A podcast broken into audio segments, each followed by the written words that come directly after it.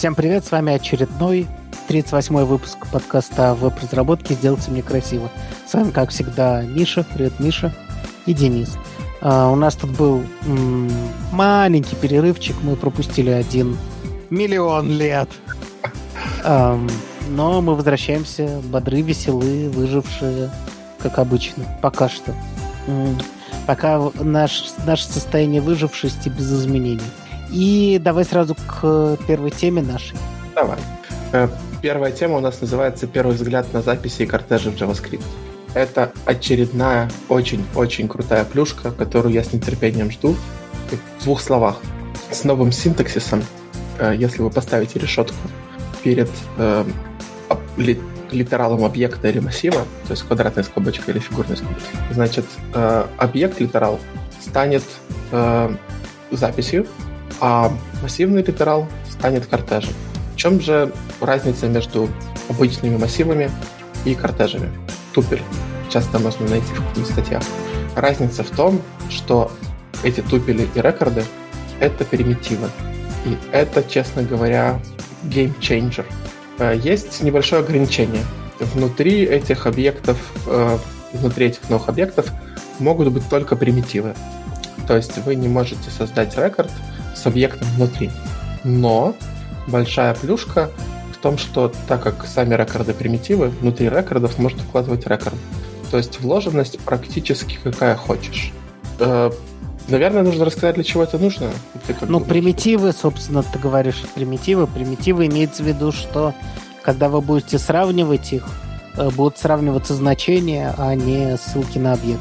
Да. То есть, как вы все, наверное, знаете, если у вас есть э, два, ну, самый самый распространенный пример, что типа массив 1 не, ра- не равен массиву 1, потому что это два разных массива. А вот в случае с тупелями, это с кортежами, это будут одинаковые. То есть сравнение даст true. Потому что сравниваются они по значению. Где это полезно? Э, я как разработчик React могу сказать, что каждый раз, когда вы пишете spread rest или собираете пропсы объектом, потом деструктуризируете, отправляете в объект, вы нарываетесь на перерисовку, потому что все сравнивается, конечно же, по ссылкам. Оно туда приходит, видит, что ссылки разные, и вообще не разбирая, что к чему, перерисовывает ваши объекты, а, ваши компоненты. Да, то есть в React польза прямо неимоверная. В тупеле и в рекорды можно засовывать совершенно любые примитивы. Как я уже сказал, это значит, что можно делать э, любую вложенность. И еще туда можно засовывать символы. То есть практически весь свой код можно переписать таким образом, что несмотря на то, что у тебя уровень вложенности довольно большой, никакой deep equal э, в обычном JavaScript коде никогда уже не понадобится. Все можно будет сравнивать просто поравно. При этом движок это, конечно, оптимизирует, это будет гораздо быстрее. Очень удобная штука, и я считаю, что без этого жить нельзя, и как мы сейчас живем, я себе не представляю. Ты как сейчас живешь? Ну, то есть ты хочешь сказать, что теоретически нам ничего не мешает, чтобы весь наш стейт был рекордом? Кажется, что нет. И это просто бомба. А символами будет, собственно, какие-то редюсеры. Ну, ну, ну, то есть Сим... вот это стандартное разбиение с вложенностью, оно будет решено тем, что у тебя просто по э, будут разбиты не, не по каким-то ключам, собственно, по каким-то ключам, а уникальность достигаться тем, что ты символ. Да, то есть какие-нибудь э, айдишные места можно помечать символами. И если ты хочешь избежать какого-то там прямого сравнения, все решается прям на раз. Фабрика с символами, и все хорошо. Вот. Когда это будет, пока непонятно. Очень хотелось бы, чтобы скорее.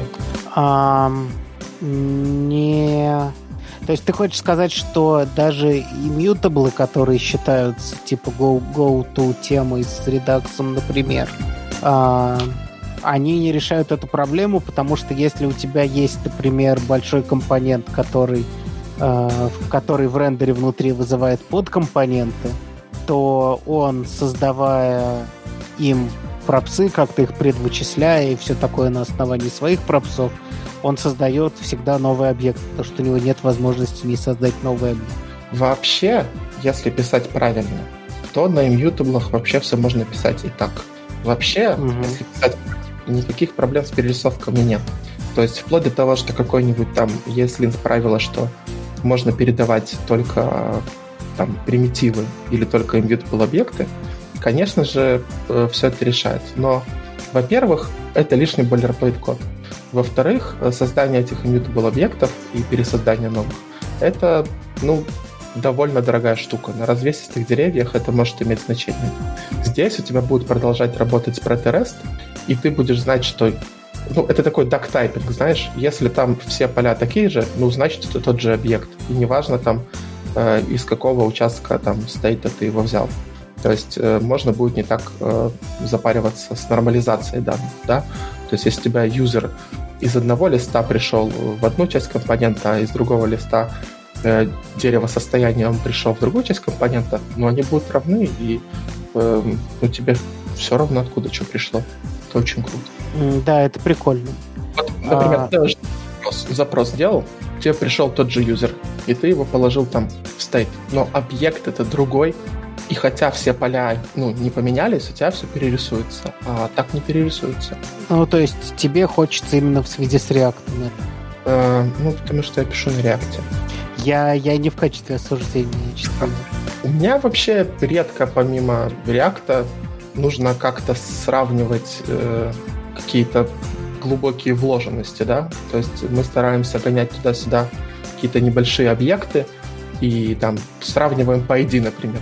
Ну, если там из разных э, ручек эндпоинтов пришел объект с одним и, том, и тем же ID, можно на этом ограничить сравнение. Но я уверен, что есть э, бизнес-логика и кейсы, где этого недостаточно, и до сих пор э, вот в коде нашего большого старого проекта mm количество deep equalов лоудешевских, что вообще немножечко не очень хорошо. Да, это правда, это совсем нехорошо. Ты в восторге? В принципе, в принципе, да. Мне нравится, опять же, я не вижу ничего особенного в этом, но если это будет в языке, это будет big deal. Да, опять-таки, новых задач она не решает. Нет такого кода, который сейчас нельзя написать без этих штук. Ну да, это примерно как со спредами, с дефолтными значениями функций. Это все можно было написать э, уродливым куском кода. И, собственно, да. Бабель это и реализует уродливым куском кода, если что. А. Но в целом это очень хорошо. Мне очень нравится. Особенно, когда это будет на языке. Интересно, как это будет транспайлиться. Можно ли? Наверное, можно. Наверное, там транспайли просто, когда ты будешь сравнивать что-то, оно действительно ну, будет добавлять какой-то символ, да, в обычный объект, что это э, там рекорд. А потом при сравнении смотреть, что если есть этот символ в объектах, то делать debuggful, JSON stringify, JSON parse. Ну, ну да, типа того. Ну, а, давай, давай перейдем к следующей теме, которая, как ты говоришь, плотно связана. Да, плотно, очень плотно связано. Тоже про перерисовки в реакте. Э, последнее время мне коллеги на pull реквестах прямо кидают эту статью в комментариях и говорят, удаляй use callback. Вот. Э, и речь идет о статье, которую вам, наверное, уже тоже кидали в pull реквесте э, «Смерть от, от тысячи callback'ов». Э, это аллюзия на, насколько я помню, китайскую казнь, смерть от тысячи порезов, когда тебе делали тысячу маленьких порезов, каждый из них совершенно безопасен, но в конце концов человек умирал. Вот. Причем и... от чего? По-моему, от боли, да, а не от э, потери крови. Да, какого-то. От того, что у тебя нервные окончания все горят. Угу. Да, вряд ли от потери крови.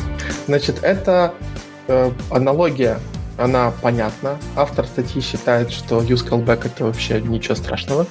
Но если их использовать постоянно, то что он не говорит, кстати? Вот это вот странный момент. То есть э, он говорит, что они не всегда нужны. Э, я с этим, ну, наверное, согласен, при, приводит список правил. Но что будет, если вдруг э, я буду их использовать не по делу, что у меня отвалится? В этой статье нет. Поэтому а пока что, что не... такое вообще use callback зачем они нужны? Это React-хуки, которые мимозируют функцию. История такая, что когда ты передаешь, э, когда ты используешь э, чистый компонент, не классический, а функциональный. Ага. Э, у тебя до return, оно выполняется каждый раз э, перед рендером. Ты создаешь, например, перед рендером какой-нибудь callback, да, там on click, и передаешь по дереву вниз своему ребеночку. И так как мы повторимся, э, React все сравнивает по ссылке, э, каждый раз, когда перерисовывается родительский компонент, это заставляет перерисовываться дочерний компонент, если вы в родительском создаете callback. А подожди, а почему нельзя, зачем его создавать в рендере, почему нельзя этот он-клик создать просто... Где-то вообще за компонентом. Да. Очень, очень хороший вопрос. Можно, э, но не всегда потому что некоторые колбеки у тебя могут э, зависеть от property, стейта и так далее. Так, хорошо, допустим, ну, от стейта не могут, потому что мы говорим про функциональный компонент. Потому что если, если это, если у тебя стейт, тогда ты можешь этот он клик сделать э, функции класса, да, и а, передать. Есть hook useState, который тебе позволяет использовать функциональные компоненты. А, а, ладно, ладно, хуки. Забываю а, постоянно. Подожди, ладно, хорошо. Э, если мы зависим от стейта или от пропсов, но мы все равно можем вынести этот он клик наружу, просто нам нужно передать то, от чего зависит ему в пропертях. Но тогда оно каждый раз будет вызываться, и это будет новая функция все равно. А, ну, или ты можешь просто из замыкания это все притащить.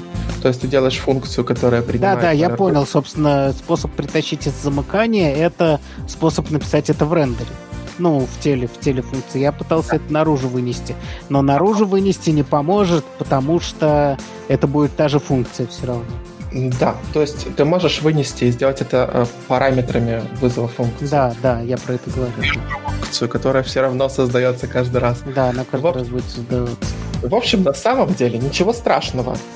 И, ну, перерисуется, и ладно. Вообще, чаще всего они перерисовываются, потому что чтобы они не перерисовывались, э, просто когда там новый раз передается property, нужно использовать другой хук, который называется э, хук, э, нужно использовать там React Pure компонент или как-то оборачивать. В общем, в среднем, когда вы рисуете э, компонент, и он от чего-то зависит, если его родитель перерисовывается, как минимум в Virtual доме он тоже пересчитается. Вот, ничего страшного. Но есть такая оптимизационная техника, э, это hook use callback. Что он делает? Э, он принимает два параметра. Это функция, которую нужно вызвать, когда вызывается callback, и э, параметр зависимостей. Это массив, в который вы передаете что-то. И вот по этим зависимостям все мемоизируется. Ну, собственно, да, эти зависимости — это ключи мемоизации этой функции. Вот. Если property не меняются, он всегда возвращает функцию по одной и той же ссылке, у вас ничего не перерисовывается. Проблема в том, что Повторюсь, на самом деле проблемы нет. Но проблема, которую видит автор, что все везде используют эти use callback, э, недостаточно вообще понимая, как работает мемоизация. Например, если в property вам приходит объект, а вы его там спорадите, растите где-то выше по дереву, он тоже будет сравниваться по ссылке. И точно так же будет портить вам всю мемоизацию. Если э, вы используете этот use callback часто его используют вообще э, просто без зависимости. Вот. Тогда он, например, не пересчитается. Но это просто будет ошибка логики. Там. Это фиг с ним, это должно тестами ловиться. А... Подожди, а зачем use callback без property? Это как раз случай вынести его наружу. Да. Ну, ага. ты можешь, можешь вообще-то заморозить свой use callback, а, если он использует что-то из замыкания, и при этом не передаешь property. Поэтому если property будет меняться, и callback будет... Ну, это сложная техника, непонятная. Вот, мы... То есть в случае, когда нет пропов, лучше все-таки просто наружу это вынести и все? Да, конечно. То есть э, правило такое, если вы хоть что-нибудь используете в use э, то обязательно положите это в property. При этом может быть так, что используете вы объект, Э, но там у меня в ряде... Массив. Э, у меня в ряде случаев кол... Э, суть работы колбека менялась только от длины массива. Угу. Поэтому хотя мог мутироваться, я передавал в зависимости array length, что является угу. примитивом, и, в общем, тогда все в огнях. Значит, о чем говорит автор? Говорит, что use callback нужно использовать не всегда, вам вообще, да, не важны эти перерисовки. И тут, тут небольшой списочек. Например, нет смысла э, перенос, э, делать use callback, когда вы его используете прямо на баттоне, имидже и так далее. То есть, если вы не передаете это в ряд э, компонент, ничего страшного не произойдет. Э, не нужно использовать э, use callback э, для того, чтобы передавать что-то в лист дерева. Вот, потому что э, нам перерисовки важны чаще всего, если они ведут за собой какие-то пересчеты. В общем, если дерево большое, то перерисовки это страшно. А если дерево это один компонент, внутри которого только два дива, то это там совершенно не страшно. Тоже совершенно понятное правило никогда напрямую не передавать э, массивы, объекты, что-то, что у вас планирует э, мутироваться. Особенно REST и все такое. То есть если объекты у вас могут быть иммутабельными и хорошо сравниваться, и все круто, то когда вы собираете пропсы э, REST-операторами, то ну, весь смысл теряется. Uh-huh. И мемоизация... То есть, казалось бы, мы хотим сэкономить, мемоизировать функцию. Но мемоизация чего-то стоит. А мы каждый раз ее создаем, создаем, создаем, создаем, мемоизируем, а профит от мемоизации не получается. Даже не переиспользуем. Ну, понятно. Да. Суть вообще в чем? Что, если честно, что как, ну вот, как использовать из так и не использовать из это абсолютно экономия на спичках. Ну, там, например, написал я use callback, когда эта мемоизация была нужна, а потом эта мемоизация не нужна, отрывать ли use callback, ну, непонятно. Правило, которое советуют мне Twitter, Кэнси Дотс, Дэн Абрамов и все другие почтенные мужи, угу. это вообще их не использовать, пока нет проблем э, со временем работы приложения. То есть не оптимизировать то, что работает и так хорошо. Ну, не знаю. Что скажешь? Я скажу, что это прекрасное правило не преоптимизировать. Проблема состоит в том, что если у вас большое приложение, на котором работает несколько людей, и при этом проблемы с оптимизацией в нем уже начались, ну, проблемы с временем работы в нем уже начались, и в некоторых местах use callback начинает э, решать проблему, use callback становится частью вашего э, гайдлайна. И тут начинается тонкий вопрос. С одной стороны, может, его и не надо сейчас тут использовать, но он используется в компоненте, который почти такой же. И то, что у тебя конкретно тут не возникло проблем с оптимизацией, может, они возникнут, если ты не напишешь, потому что в других местах оно появилось, потому что помогало. А может быть, если не совсем накладно, и ты действительно не создаешь уж совсем новый каждый раз, да, что является просто прямой ошибкой, но, может быть, имеет смысл тогда использовать однотипно везде, чтобы каждый разработчик знал, о, это use callback как везде. Ну, то есть, тут точно уже не будет этой проблемы. Ну, то есть, э, тут на, на стыке... Э, на стыке гайдлайнов э, оптимизации работы нескольких людей возникает э, такая тема, что непонятно, может его лучше, наоборот, всегда использовать э, в определенных случаях. Э, скажи, как ты относишься к стрелочным функциям внутри э, компонента? Э, они мне они мне раздражают глаз. Угу. Okay. Я неплохо к ним отношусь, я не уверен, что я их сам пишу, потому что у меня чешется, короче, я же этот функциональщик тип. Uh-huh. А, у меня чешутся руки всегда их выносить, даже если а, это не решает проблему того, что а, ну, ну вот, не решает, собственно, проблему, которую решает use callback, что это каждый раз будет все равно новый референс, да? Все равно мне очень нравится иметь, если у тебя не какая-то... То есть, если ты изнутри этой функции Uh, ну, не работаешь как-то уж совсем, но то есть, если тебе не нужно передать все пропсы внутрь этой функции, uh, то мне очень нравится минимально сокращать зависимость, выносить ее наружу, и, и все. С другой стороны, я иногда пишу in place э, стрелочную функцию э, в анклике, например, да, а потом это место становится не просто кнопкой, а компонентом. И я в этот момент не морочусь особо. Ну, то есть... Ну, да. Он стал компонентом, и все. Я передал его также он кликом, потому что э, какая разница, да? И я не вижу особой разницы. То есть э, скажем так, когда это уже непосредственно он клик, какая-то там минимальная работа вокруг этого, мне норм. Когда это какие-то вычисления, и ты почему-то это пишешь в рендере, это как-то странно.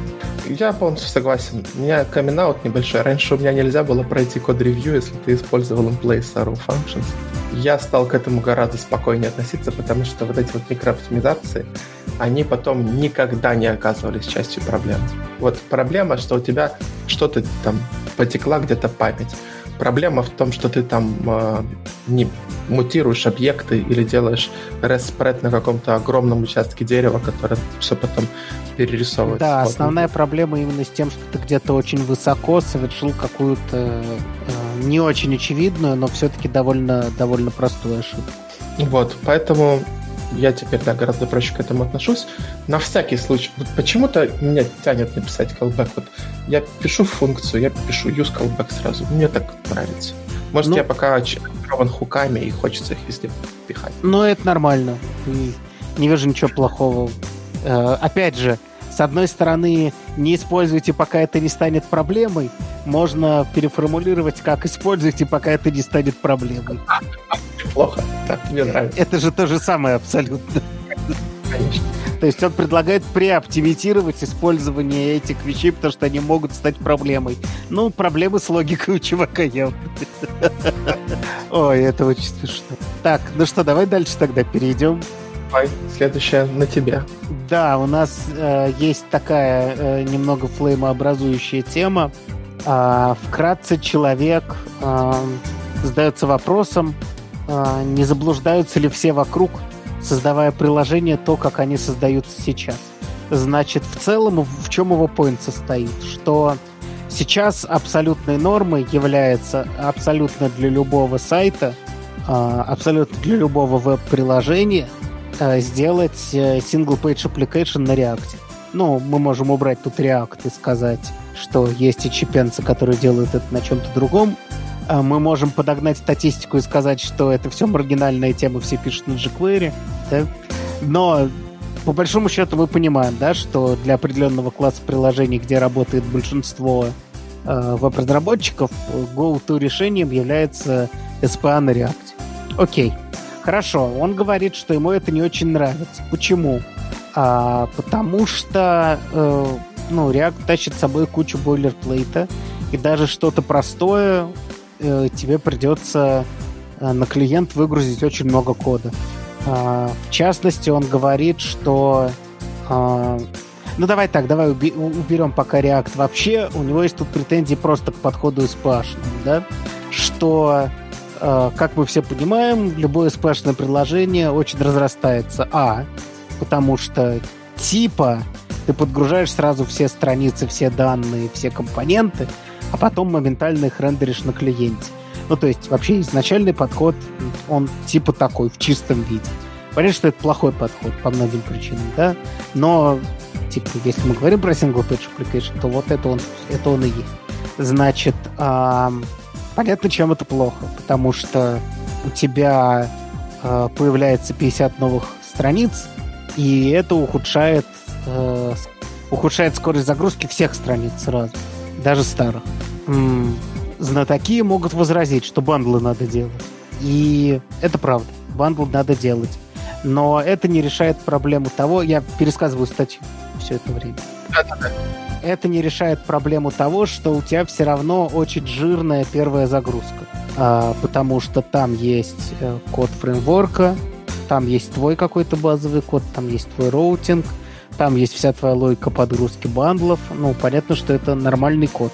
А, в частности, он тут в какой-то момент при... говорит, что а, мой блог, написанный на oldschool, там, там, я не знаю, Django или на чем-то еще, всегда будет быстрее блога, написанного на реакте, как бы этот блог не был оптимизирован. С чем сложно поспорить. Ну, как минимум, да, просто React дополнительно не приходит, там сколько, да. 50 кило. Ну, там 35, ну, типа, да, ладно. Это не важно. Даже если это React или что-то еще, все равно. Суть в том, что это проблема не в загружаемых данных, а еще в той нагрузке, которая у тебя в рендеринге, в том, что пока JavaScript не подгрузится, ничего не отобразится. Ну, вот это вот вся мутатня, да. А с этим поспорить сложно, и вообще со статическими страницами а, без JavaScript ничего не сравнится в скорости, я думаю. Ну, знатоки говорят, что можно делать сервер-сайт рендеринг, кэширование, точно так же отдавать HTML, а потом когда-то догружать React. Да, это можно, но тут есть проблемки. А, давай, чтобы я не перепутал то, что он говорит с тем, что я по этому поводу считаю. А, он говорит, что TTI плохой, то есть э, Time to Interactive. Э, и плюс э, у тебя все это э, вокруг всего этого танцует вся твоя логика фронта. Это может быть аутентификация, это может быть хитрая бизнес-логика. А, тебе все равно это все переинициализировать на фронте. То есть у тебя Конечно. все равно какая-то нагрузка получается. Но, ну, с этим не поспоришь, что. А дальше он ругает API, говорит, что э, как, с какими бы ты API не работал, он не работал. Что он работал и чисто с, с очень чистыми REST API, а что он работал с GraphQL, и он работал с э, нечто средним, то есть типа API, который выдает то, что нужно этой странице, но э, в том виде, в который удобно для базы, я понимаю. То есть такие SQL, но типа заточенные под нужды фронта. И говорит, что все равно постоянно приложению приходится думать о том, откуда оно получает данные. С этим тоже поспорить сложно. Э, непонятно только, в чем тут проблема, потому что это, собственно, и есть особенность веб-приложения, думать, откуда ты данные если, если ты эту логику уносишь на сервер, PHP или ноду или что, ну тебе все равно об этом нужно думать. Ну, то есть... А, а еще и заодно про синхронизацию. Этой задачей все равно нужно справляться. Ну, если ты чисто фронт и не, не смотришь, что к чему, а ждешь, чтобы HTML страницы пришли, ну, наверное, не нужно. Ну, так-то нужно. Ладно. А дальше он говорит, что фреймворки заманивают людей в ловушку, которую он назвал а, типа провал успеха, яма успеха. А, когда, если ты следуешь тому, как в принципе принято, ты будешь добиваться успеха. Он типа не считает, что React это в прямом виде такая фигня. Но вообще тут я скорее с ним согласен, что э, есть такая тема, что есть некоторые сейчас go-to решения, которые нужно ввести Э, и даже если ты в них не очень шаришь, ты потратишь время на то, чтобы в них разобраться, это тебе пригодится, потому что потом ты будешь говорить, да, я умею работать там с паком, реактом и всем таким, а большинство на этом и работают, и ты куда-нибудь наймешься. То есть, ну... Поставим реакт и заживем. Вот поставим да. так. Проблема, вот это, это действительно проблема, потому что, может быть, для твоей задачи подойдет лучше какой-нибудь более минорный фреймворк, но изучать его, это, ну, в некотором роде выбрасывать свое время, да? Ты хорошо решишь... Бизнес хочет, чтобы ты фичи пилил. Не-не, я тебе говорю про то, что ты хорошо напилишь на нем фичи. Но с точки зрения развития тебя как разработчика, это бесполезно. Ну, это, грубо говоря, то, о чем мы говорили в случае в пришоу, что количество велосипедов в компании может быть таким, и велосипед настолько непопулярный, что ты просто тратишь свое время, работая с ним. Ты решаешь бизнес-задачи, и, может быть, велосипеды для конкретных бизнес-задач идеальны но тебе это потом не холодно, не жарко от того, что ты работал с э, Ятем в Яндекс. Ты, ты, ты дописал в резюме, что ты с Ятем умеешь работать? Да, да, представляешь. И мне было от этого действительно холодно. Ужас. Ну, то есть, никак, никакого вообще смысла в этом инструменте для тебя, как для разработчика, нет. И давай говорить откровенно, ну, честно говоря, и с точки зрения работы с ним тоже много вопросов. Вот, ну, то есть это, это уже мои соображения от него. Э, давай закончим с э, тем, что он говорит. Он говорит, что э, пытаться возвращаться к классическим решениям, типа там Django, э, что-то там еще. Он часто упоминает Django, видимо, он большой фанат. А, это типа не модно, все на модных Теслах и Реактах, а ты на каком-то олдскульном крузаке катаешься. А, он говорит, что он не считает, что все используют СПА бессмысленно, что тут много бизнес-толка, бизнес-смысла в том, чтобы это делать, чтобы разделять работу фронтендеров, а, бэкендеров и всего прочего. Ну, работу фронтенд команд, что и, и все такое. Но он говорит, что сам подход SPA создает много проблем, которые мы потом героически решаем. И React не является типа Silver Bullet, потому что у него очень много проблем, на которые нужно убивать время на то, чтобы их решать, что создает снова проблемы и все такое. И он задается вопросом, почему многие сайты работают до сих пор на PHP и безо всяких реактов и без ничего. А, может быть, сейчас бы они, типа, Википедия, если бы делалась сейчас, она была бы на реакте, а может быть, типа, и нет. Может быть, мы все заблуждаемся, потому что до этого мы часто заблуждались. Вот в целом его статьи. А что ты думаешь по поводу общего его подхода без относительно там частности каких-то? Эм, у меня был первый поинт, на котором я тебя сразу хотел прервать и полететь холиварить. Там такое, что SPA очень быстро разрастается. Ну, вообще сайты на SPA очень быстро разрастаются. Тут SPA можно убрать. Ну, типа, все всегда очень быстро разрастается. Если тебе нужна какая-то бизнес-логика, ты это добавляешь. Но раньше мы jQuery плагины писали. Не, ну подожди, бизнес- бизнес-логика, конечно, разрастается. Я имею в виду, что если ты сделаешь наи- наивный такой подход к SPA, у тебя по мере появления новых страниц будет замедляться старые. Вот в чем разрастание. Если ты кладешь рядом вторую статическую страницу и на нее даешь ссылку, у тебя другим статическим страницам от этого ни холодно, ни жарко. Интересно. Что? Э, Ну, мы, мы что говорим, SPA против статических веб, он не ушел назад в 98 год. Нам все равно нужна динамика, нам все равно нужны какие-то персонализированные данные, все равно нужна там какая-нибудь валидация кредитных карт, то есть там Нет, JavaScript подожди. код писать. Не, ну подожди, JavaScript код для, для того, чтобы валидировать кредитные карты, React не нужен. React нужен для того, чтобы делать интерактивные, с компонентным подходом интерактивные интерфейсы. Да. Но да- давай так говорить, нам не нужны интерактивные интерфейсы. Нам нужен user experience, который эти интерактивные интерфейсы дают. А, и вопрос валидный. Только ли SPA может дать такой user experience? Может быть, можно сшить, не знаю, статические, может, можно на айфреймах зафигачить дофига интерактивный код. В скобочках нет, нельзя, но понимаешь. Эм, хм. Я вот не уверен. Смотри, любой вот интерактивный код какой-то. эм, в чем для меня крутость SPA? Что у тебя есть какой-нибудь single source of true, и у тебя разные компоненты реагируют на там изменение стейта. Пришло тебе там сообщение, да, в э, мессенджер. У тебя в одном месте показалось три новых сообщения, в другом месте это сообщение целиком, а в третьем месте красный кружочек, что что-то еще добавилось. И мы знаем, как решать эту задачу. Если э, не использовать никакие фреймворки, никакие уже сложившиеся подходы, можно, можно конечно, как раньше было модно, э, писать MVC каждому свое, то есть... а, Ну, MVC, да, решает эту, эту задачу. но он подвержен ровно всем тем же проблемам, о которых говорит автор. Он подвержен ну, гораздо большим проблемам, гораздо худшим. Но, да. Единственное, я могу согласиться. Ну, то есть, если у тебя есть интерактивность, если у тебя есть клиентская логика, у тебя все равно будет расти бандл. Э, Тебе все равно придется его сплитить. Вот это там проблема, что у тебя могло что-то протухнуть, она точно так же останется. Э, Я, заметь, про нее вообще не говорил, потому что это да. фигня какая-то. Статический веб — это круто, но мне кажется, мы уже отвыкли от этого. То есть э, мы используем супердинамические приложения. Вот Я открываю свой э, клиент-банк, э, плачу, у меня там сразу все меняется, обновляются там графики. Как это сделать на event эмиттере, я себе примерно представляю, но, честно говоря, не хочу. Но как потом в это вносить изменения, ты уже не представляешь.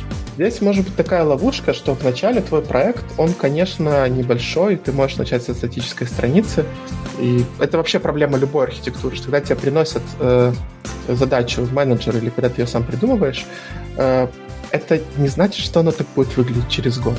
Требования, они поменяются гораздо быстрее, чем ты думаешь. И э, подход с самовызывающимися функциями и jQuery плагинами, простите, он гораздо хуже скейлится, чем э, компонентный подход там, React, Angular, фреймворк. Поэтому если ваш сайт будет высечен в мраморе, всегда будет блок, который э, формируется э, из MD-шек э, на лету и всегда раздает статически, конечно, вы будете быстрее, конечно, э, каждый переход будет правильным, меньше фризов от этого всего. Но как только э, вы захотите сделать из этого что-то большее, Ну, давай так, давай, давай, давай я вот так у тебя спрошу. Вот представь, что ты захотел вдруг писать статьи про фронтенд и про, э, не знаю, что, про, да, про, про игры, про фронтенд и про игры. Я пропустил несколько первых вариантов, про которые ты можешь писать, потому что они запрещены законодательством. Э, вот. Э, про фронтенд и про игры. Э, значит, решил завести свой блог. Естественно, ты как веб-разработчик, ну, сам напишешь его. Ну, может, возьмешь готовое решение у какого-нибудь там Викса, я не знаю. Слышал про этих чуваков много всего. А, а, да, но может сам захочешь написать, вполне возможно. Вот э, и в твоем блоге могут появиться какие-то интерактивные элементы, ты можешь захотеть встраивать туда видео там, но это не такого уровня задачи, которые не решаются, то есть для которых нужно прям что-то мега-мега интерактивное. Давай говорить откровенно, ты сделаешь генератор статики э, будешь разбираться, выбирать какой-то генератор статики, а, допустим, один, который ты найдешь, тебе посоветует тебе чем-нибудь не понравится. Или ты просто фиг, фигнешь на реакте, потому что, блин, NPM старты погнали. А, у меня была идея запустить свой блог, потому что я хотел пощупать новые технологии. Ну, грубо говоря, знаешь, что в Svelte его написать. Там. То есть, если мы откидываем эту часть вопроса, а просто uh-huh. я хочу там присутствие, э, то да, скорее всего, генератор статики какой-нибудь э, Jekyll, какой-нибудь Gatsby. Но Gatsby, по-моему, слишком навороченный, там э, GraphQL и там все-таки React, хотя статика. Вот. Я бы брал, да, готовое решение э, с генератором из MD, потому что MD у меня будут всегда, а завтра будет какой-нибудь другой фанси генератор. Ну, ты понимаешь. Угу. Генерю что-нибудь другое. В целом, нет? в целом блок чистая э, задача, по которой действительно сложно не выбрать генератор статики. Но это может быть чуть больше, чем блок. Например, не знаю, сайт для ваших э, не знаю, вот вы в ДНД играете, и вы хотите, чтобы у вас там был проект персонажей, записи ваших игр, и там что-нибудь еще, да? А, то есть уже не совсем блок, а что-то может побольше. Я к тому, что очень многие выбирают go-to решение в виде реакта, даже для задач, которые для этого не подходят. Ну, если у тебя ДНД, и ты там проводишь игру, да, и тебе там нужно кубик бросить, который отобразится сразу у всех. Возможно, лонгполинг из Аякса это... Не, хотя что, у нас есть HTML-пуш, конечно. Э, ну, наверное, можно сделать, да, без реакта. Но все равно у тебя будут какие-то повторяющиеся элементы. Ты все равно выберешь какой-нибудь шаблонизатор. Ну, хорошо, это будет пак или handlebars, а не реакт. Да не-не, я говорю, что нужно реакт выбирать. В смысле, что придумывать. Просто этот, этот подход, что у тебя, когда у тебя в руке молоток, все кажется гвоздями, это правда. И сейчас у, у всех в руке реакт. И все решают э, задачи э, реактом. И ну, это норм. Просто действительно есть, ну, есть же такая тема. Хорошо, не все, многие. Не все задачи, многие задачи, но point это не отменяет, понимаешь? Да. А, что у нас есть некий общепризнанный способ, как это делать, и этот общепризнанный способ создался только потому, что у нас появился новый инструмент с компонентным подходом и Virtual DOM. То есть, собственно, Virtual DOM это все сделал, а не что-то еще. Но действительно стоит подумать, может, мы что-то не так делаем. А, в целом, с его заходом, я не, не со всеми доводами его согласен, но с его заходом надо подумать про это. Я согласен полностью. И у меня просто есть ответ как бы на его вопросы, но мне интересно, что ты думаешь по поводу ответа на этот вопрос? Я придумал только что свою позицию. Давай. Я бы не стеснялся юзать React, если потом в своем блоге вы не будете писать по производительности. Иначе налетят и зашеймят. А так, считать миллисекунды в блоге, ну, простите. Сразу видно, что ты не блогер. Совсем нет. Не Потому что если налетят и зашеймят, это значит, твой блог станет популярным, и ты добьешься своего. Наоборот, надо использовать, надо использовать jQuery и, и для, для блога про Ember. И тогда тебя просто ты станешь самым популярным человеком в Ember комьюнити русском. Что, в принципе, не сложно, достаточно пару звонков для этого сделать, чтобы тебя знали все разработчики. Вот. Кстати, как хорошо работать э, в какой-нибудь большой компании. Кстати, приглашаем в пришел в очередной раз. Да. да. А, мне кажется, короче, что точно так же, как React возник не просто так, и Virtual DOM возник не просто так, а именно как ответ на требования интерактивных интерфейсов. Точно так же сейчас React прекрасным образом развивается.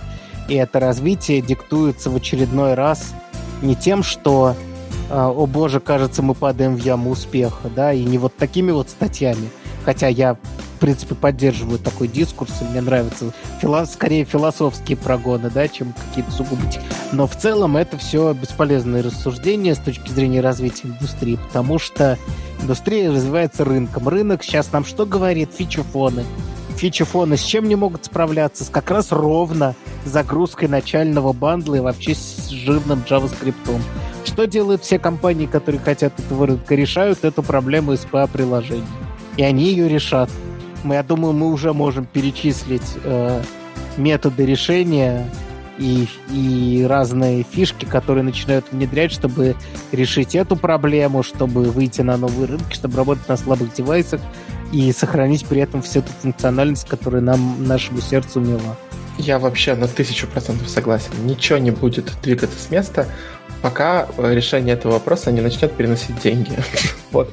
Когда компании поймут, что без этого не будет рынка, ну, хайп на тяжелые SPA, он спадет чуть-чуть. Но, вернее, появятся какие-то решения простые. Например, да. чтобы сервер-сайт рендеринг был не болью, которая э, звучит как, ну, а теперь давай сделай это на SSR, и ты такой, простите, я это не заложил в изначальную архитектуру. Да. Вот. А будет просто по щелчку пальцев, типа берешь, добавляешь одну зависимость, делаешь другой endpoint и все. Теперь у тебя там SSR. А, вот, ну, к этому движется, но пока не так. А, вот. Появится в Create React App, разбудите. Ну, по появится, я думаю, да. Я тоже так думаю, кстати. А, что, давай дальше? Давай. А, значит, у нас есть... А, у нас есть тема про любимые вопросы Стаса Мельникова. А. Ой-ой-ой. У нас, кстати, ссылка в шоу-нотах на вторую часть, почему-то их там пять. Вот. Вот. А, вопросы по CSS. Я скажу так, я ни на что из этого не ответил, я бы никогда в жизни не прошел это интервью, но это очень... О, интервью, собеседование, я читаю все. Ну, интервью, интервью, да. Ну да. А, расскажи чего-нибудь. Ой-ой-ой. В общем, я, наверное, даже примеров приводить не буду, но есть какие-то вопросы, которые странно сформулированы. То есть, например, э, есть вопрос про first child и first of type, Э, но он сформулирован так, что вот у вас есть один элемент, а после него идет другой элемент, э, типа как покрасить второй. Я бы ответил, ну, типа, плюс пишешь, идет после ага, этого. Ага. Ну, ну, по, ну, ты понимаешь, да? Угу. А потом оказывается, что речь идет там о псевдоклассах. Но ты же понимаешь, что нормальный человек, который проводит интервью, скажет, отлично, это поможет, да. э, и сделает тебе 4 теперь. Ну. Да. В неинтерактивном варианте с этим сложно. То есть часто хочется спросить, что вы имеете в виду. Какие-то моменты это вообще требует парсера CSS в голове. Вот. То есть э, я неплохо верстаю, при этом, конечно же, я там не помню вообще все. Э, и часто мне нужно попробовать, а, вот это не получилось, значит вот это. Не то чтобы я перебираю варианты, просто я помню, что там три таких варианта, они примерно вот это делают. Uh-huh. Вот, но э, на, на вопросы такие отвечать мне прямо сложно. Да, хотя мне кажется, что я неплохо верстаю, что-то, да. Мне не понравились эти, если честно, вопросики. Если первая часть, она типа по делу плюс-минус, угу. там, правда, э, ну, про синтаксис, там, э, про какие-то свойства, то вторая, для второй части нужно уже парсить код глазами, и дальше, я думаю, еще сложнее, дальше даже не смотрел. Понятно. Э, в целом они мне взорвали мозг, я бы никогда в жизни на это не прошел э, интервью, и слава богу, у меня по CSS не спрашивают никогда. Почему-то, когда меня собеседуют, никто, никому в голову не приходит меня погонять по CSS. Потому что я честно скажу, все это сбривается тем, что ты такой говоришь, ну, я в последнее время не особо много верстал, давайте, давайте про React. И все. Я вижу в этом проблему. Э, люди приходят на собеседование вообще, не знаю, CSS, но вот это, возможно, перебор. Я, наверное, хорошее собеседование про CSS это там, ну, поговорить там о каких-то, ну, там, знаешь, начинаешь ты как в JavaScript собеседовании, какие типы данных ты знаешь. В CSS ты можешь спросить, какие там свойства дисплея ты знаешь, а какие там... Спросить, как, какие есть э, вот. Э, эти и самые... после этого просто дать поверстать. Вот. Ну, сделать не гридом, а э, инлайн-блоками, ну, ладно, окей. Что, он гриды не выучит, если он с онлайн-блоками справился? Ну, конечно, выучит. Можно спросить про какие есть размерности в CSS, и на этом завершить собеседование Обожаю. через, через 3 часа. часа да. А, в целом, а, а, в целом я хотел сказать, что если бы я тебя собеседовал, ты бы растопил лед в моем сердце. Нет, простите, что-то я сбился до середины. Если бы я тебя собеседовал по CSS, то, что я хотел бы от тебя услышать, это ровно то, что ты сказал. Что я знаю, типа, три способа решения этой задачи. Сперва попробовал то, потом то, потом то. Собственно, ради этого все собеседования проводятся. Я не знаю, кому важно, чтобы кандидат четко знал э, способ решения какой-то одной проблемы важно, чтобы он, типа, у него на кончиках пальцев были решения, и он знал, как это проверить, имплементировать и сделать. Вот. Я вспомнил офигенный вопрос. Давай. Вопрос звучал так. Сделай, пожалуйста, этот текст подчеркнутым.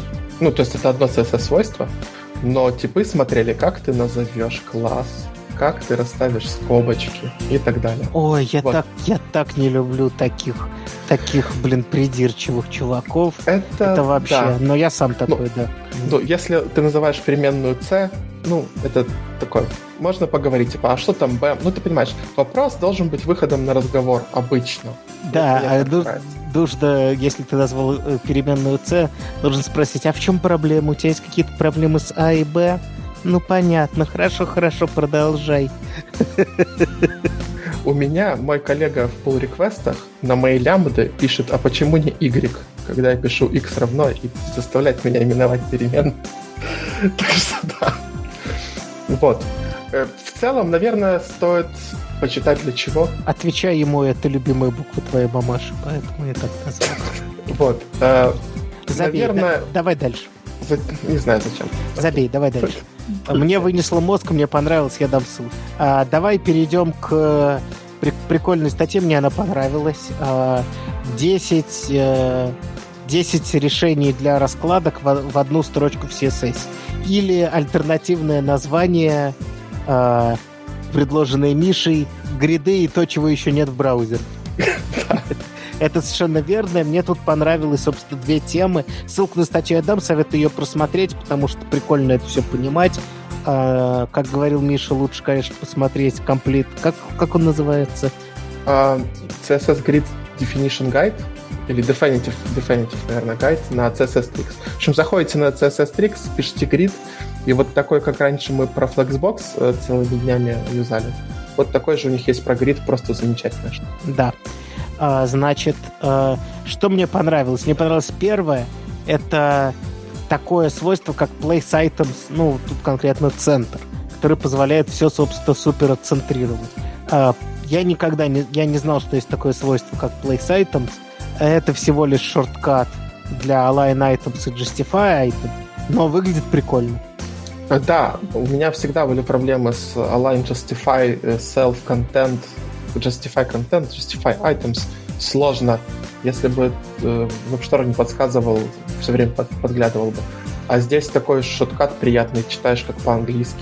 Да, и там такой. прикольно, что есть, там можно написать центр, центр normal, старт авто, flex старт авто, baseline, first baseline авто. Ну, то есть очень много э, очень понятно, в принципе, сокращений, которые поня- понятно, что делают, или которые можно, в общем, запомнить. Вот что нравится. То есть можно понять, что вот так нужно написать, чтобы так было. А, потому что у меня все еще некоторые проблемки, действительно, только что говорил. Без подсказочек сложненько. Вот. Ну а дальше, дальше э, много флексов, много гридов. Советую посмотреть, это все прикольно. Действительно очень просто работает. Современная ну, верстка решает многие задачи, которые раньше часами решались на собеседованиях на флотах. Да.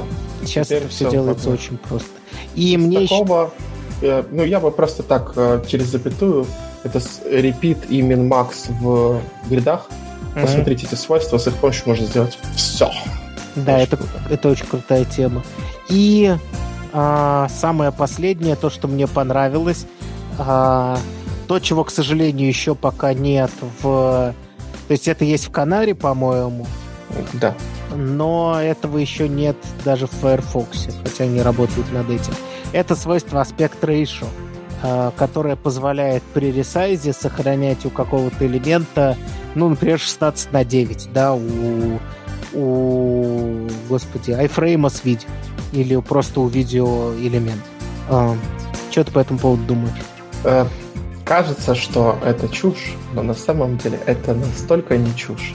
как-то, наверное, это была самая, одна из самых сложных задач по верстке, которую я решал. Вы, вы, вы только что прослушали комментарий Михаила, специалиста по чуши. Да. Ну, как бы, но аспект Ratio, ну, кому тебе в голову пришло, ну, поставил ты виц и хейтс, и, и все. На самом деле вообще не все. Значит, э, у меня была задача, э, такая несложная раскладка. Представьте себе, слева есть блок, а справа есть два блока друг над другом, которые там шире предыдущего. Ну, там картинки угу. э, в них показываются. И между вот этими плитками фиксировано расстояние 16 пикселей. И дизайнеры это нарисовали, и оно, конечно, очень круто смотрится э, на обычном разрешении экрана. Но как только ты делаешь любой ресайз, получается, что соотношения сторон меняются, а вот эти вот 16 пикселей э, гэп, mm-hmm. он там остается навсегда. Mm-hmm. И поэтому картинки просто ломаются. То есть они перестают сохранять вот этот вот прямоугольный вид. Mm-hmm. Мы это сделали супер сложно. Э, мы, по-моему, это решалось через SVG-шки, э, placeholderы, поверх которых мы абсолютно натягивали картинки и как-то то ли скрывали лишние края, то ли еще как-то. В общем, Жесть. чтобы сделать хорошо во всех браузерах, ушло две недели. По-моему, я это быстро завел где-то в одном месте, а потом оказалось, что есть IE. Вот, если вы мне дали аспект ratio, ну, я бы написал аспект ratio каждой картинки, э, какое оно было, и в грид бы засунул, и оно бы там было намертво. Это было бы так круто. Да Поэтому ты даже для... мог сделать аспект ratio облегающего элемента, и скейлящиеся паддинги, и все. Ну, как-то так. В общем, э, всякие вот эти вот э, сложные раскладки картинок э, скажут большое спасибо. Потому что я-то фанат, я это пытался сделать все на CSS, на JavaScript это можно было бы сделать побыстрее, но э, браузер бы спасибо не сказал. Uh-huh. Вот. Мне кажется, что CSS с этим станет сильно мощнее для сложных раскладок. Просто огонь. Вот.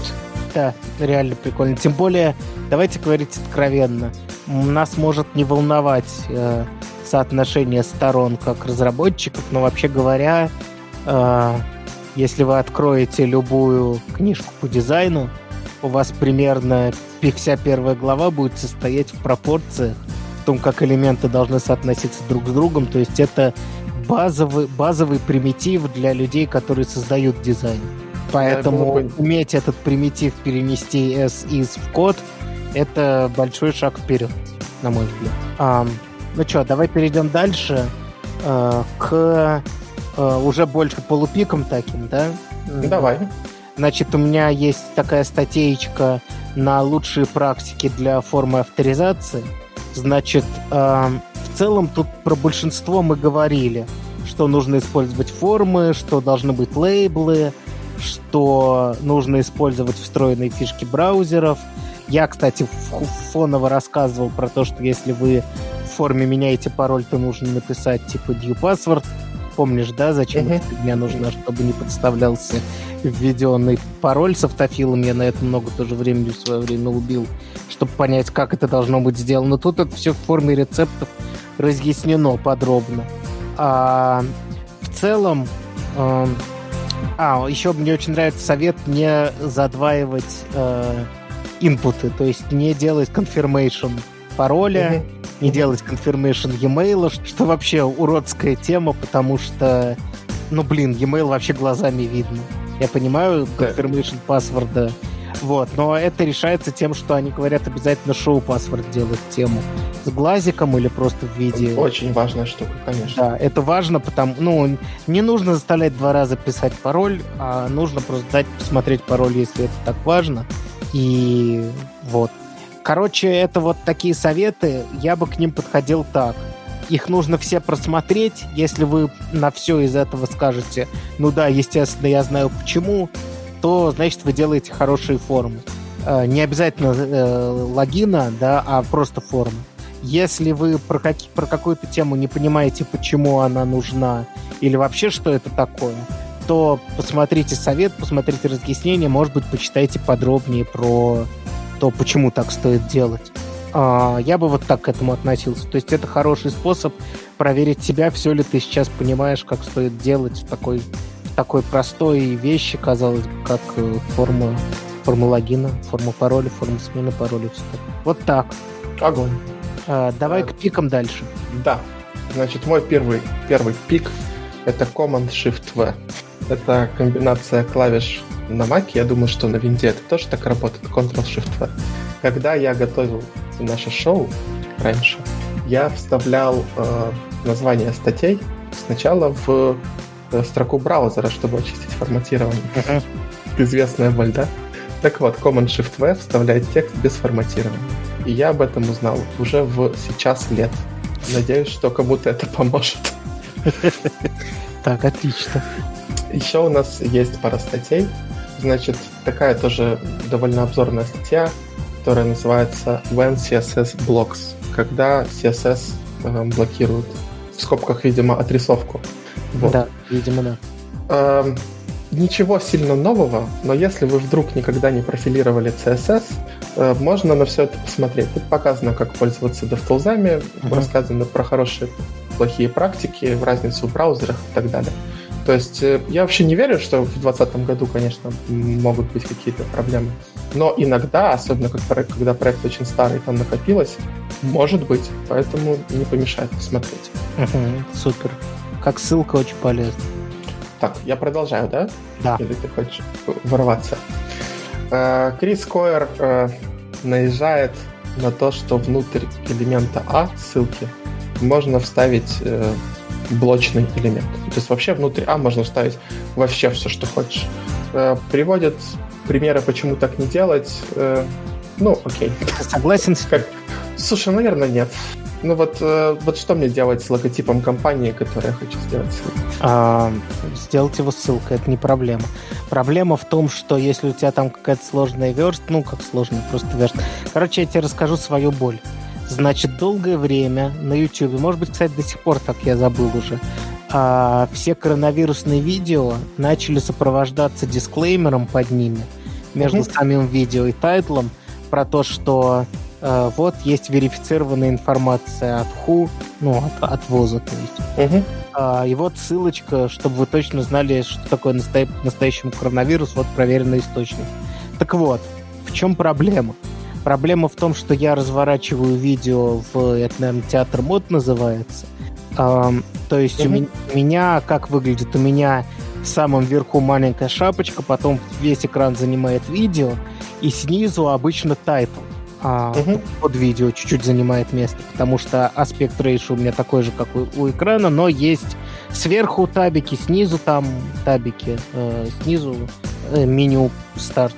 Ну, то есть в итоге как раз вот это место, за счет этого у тебя появляется место под, под title. И раньше, поскольку ты слушаешь какое-нибудь видео или смотришь, альтабаешься, да, иногда ты хочешь вернуть фокус в этот экран. И раньше я, чтобы вернуть фокус, кликал, куда кликнуть? Э, в head кликнуть сложно, потому что он на самом верху, и он маленький, и там есть ссылки на YouTube и на поиск, и, в общем, не хочется туда кликать. Поэтому я всегда кликал под видео, э, типа uh-huh. там, где title. Чтобы вернуть фокус и, например, вперед промотать на несколько секунд. Там кнопочка L, да, там я вот привык так делать. Кстати, мотайте кнопочками J и L, а не стрелочками, потому что стрелочки мотают по 5 секунд, а J и L по 10. Это удобнее. Неплохо. Вот. А, Значит, вот. И у меня появилась боль, что я постоянно альтабуюсь, постоянно возвращаю обратно фокус, чтобы вернуть фокус в это видео. Я кликаю вот туда под видео, а там теперь стало сообщение от, э, об этом. И оно блочная ссылка, которая всю ширину экрана, ну, кроме совсем полей по бокам, э, делает ссылкой. И каждый раз, когда я пытался вернуться в это окно, я не кликал на title, я не кликал на ссылку. Я кликал в белое поле под, под окном, а это все была ссылка. И это очень, очень хорошо. плохо. Я постоянно открывал эту дурацкую страницу. Ну да, один раз я прочитал, два раза прочитал, 15 раз прочитал, но потом это начинает бесить после 15 раза. Не раньше. Вот. Это супер тупо, конечно, что у тебя как будто бы текстовый элемент Койерта пишет про то, что у тебя есть какие-то там дополнительные штуки, а внутри текста неудобно там uh-huh. э, как-то выделить. Но то, что да, текст ссылки не должен быть больше. Но там типа понятно. такой э, элементик такой другого цвета, такой как ну типа это блок весь информационный, но ссылка со всего блока идет, а не только с, э, с с типа ссылки на статью какой-то или с заголовка или где-то еще. И это вообще это очень хорошо должно быть. Вот. То есть э, у тебя у, у юзера должна быть возможность, например, куда-то кликнуть, чтобы скролл сделать, да? Потому что у него мог только что алерт какой-нибудь вспыхнуть от другого приложения, и у него браузер стал не в фокусе. Он пытается скроллить, и у него не скроллится. Он кликает в произвольное белое место на экране, и его куда-то уносит. Это очень плохо. Вот. А, поэтому я в целом большой противник таких блочных ссылок, и когда я вижу, что я навожу на белое место экрана, а у меня подчеркивается что-то слева, меня это раздражает, потому что, ну, не должно быть так. Вот. В общем, да, не раздражайте своих пользователей. Да. У меня есть самый последний пик, который mm, Давай. Это React Hook Use Sound. И это, конечно, бомба-огонь. Э, я пока не придумал, куда его себе засунуть, извините. Вот, но вообще, э, так как у нас в хуках могут быть совершенно любые сайд-эффекты, почему бы и звук там не проигрывать? Совершенно потрясающая тема, посмотрите просто на поражать. Да, это очень прикольная тема. Особенно примеры у него там смешные. Да. А, так, теперь... Теперь у нас еще есть две ссылочки. Значит, Первая ссылочка это я дам ссылку на сборник тестовых заданий разных э, э, от образовательного проекта Hexlet. Ничего не знаю про этот образовательный проект, но там собраны по разным работам, по разным конторам то, что они дают в качестве тестовых заданий. Э, чем это прикольно?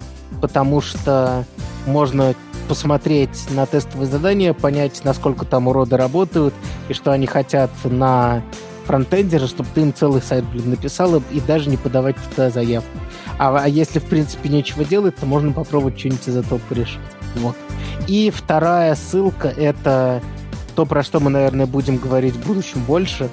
А, это от создателя ноды Дено, да. да.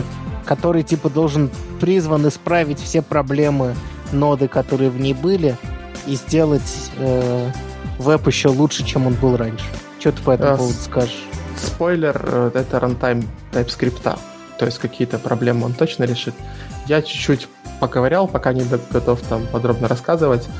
Что-то очень странно, а что-то прям прикольно. В общем, mm-hmm. э, точно полистать код и э, уложить в голову, что, возможно, это то, как мы будем писать, будем писать через 5 лет, я думаю, стоит.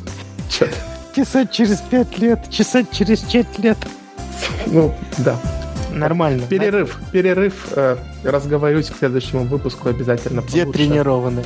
Ладно, да. на этой замечательной ноте, на наших замечательных пиках, мы еще кучу всего не включили в выпуск, у нас есть куча материала, так что готовьте ваши тентаклики, э, хлопайте ими, а, тентак, тентаклики, а тентаклики в нетерпении.